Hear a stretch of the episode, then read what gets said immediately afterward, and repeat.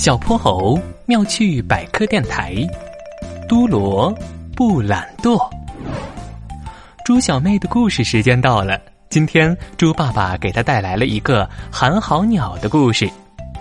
爸爸，我知道寒号鸟它很懒惰，不肯做窝。哈哈哈哈哈！猪小妹，听完这个故事，你可能会认识不一样的寒号鸟哟。嘘，故事开始了。波波城最西边的树林里，住着一只寒号鸟，它的名字叫都罗。都罗是这片森林里最懒惰的鸟。没错，它每天都躲在树洞里睡大觉。都罗，都罗，你真懒惰！小喜鹊和布谷鸟在枝头跳来跳去，吵醒了正在睡觉的都罗。现在几点了？已经中午十二点了，都罗，冬天就快来了，你要赶紧准备做窝。呃，才十二点，我再睡一会儿。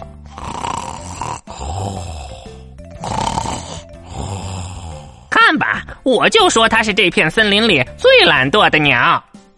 小喜鹊和布谷鸟各自准备过冬的东西去了，等他们回来的时候。都罗还在呼呼大睡，太阳都快下山了。都罗，你要赶紧准备冬天的粮食了。啊，好的，嗯，再睡会儿。嗯嗯嗯，我们别管它了，看它冬天的时候怎么办。小喜鹊和布谷鸟钻进了它们既漂亮又暖和的窝里。北风呼啦啦的刮了一晚上，第二天树枝上挂满了晶莹的冰花，冬天真的来了。而我们的都罗依旧在树洞里睡大觉。天哪，天气再冷一些，它会被冻僵的。这个懒鬼肯定也没有准备过冬的食物。唉，我们还是分一些吃的给他吧。小喜鹊和布谷鸟决定帮助都罗，不过当他们打开自己的粮仓时，却吓了一大跳。啊！可恶的虫子！我的橡果子被他们偷吃了！哎呀，我的也是！这可怎么办呀？正在睡觉的都罗被尖叫声吵醒，慢悠悠的从树洞里钻了出来。呃，怎么了？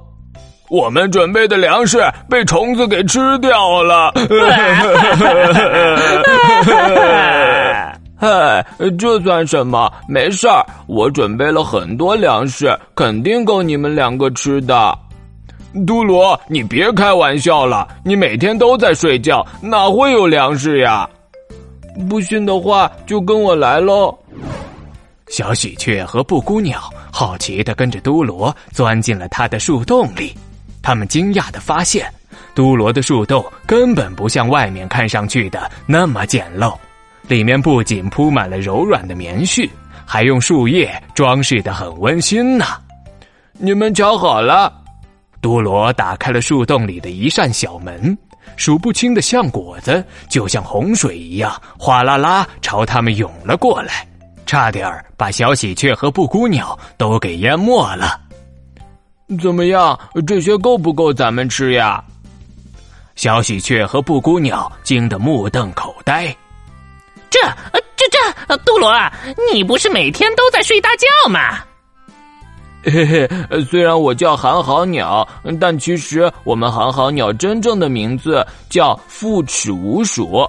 瞧，你们鸟类用翅膀飞行，而我是用身体两侧的飞膜滑翔。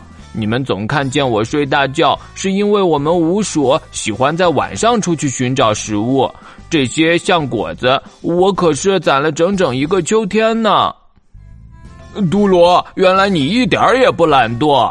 原来都罗是一只勤劳鸟，不对，是一只勤老鼠。哇，原来寒号鸟不是鸟呀！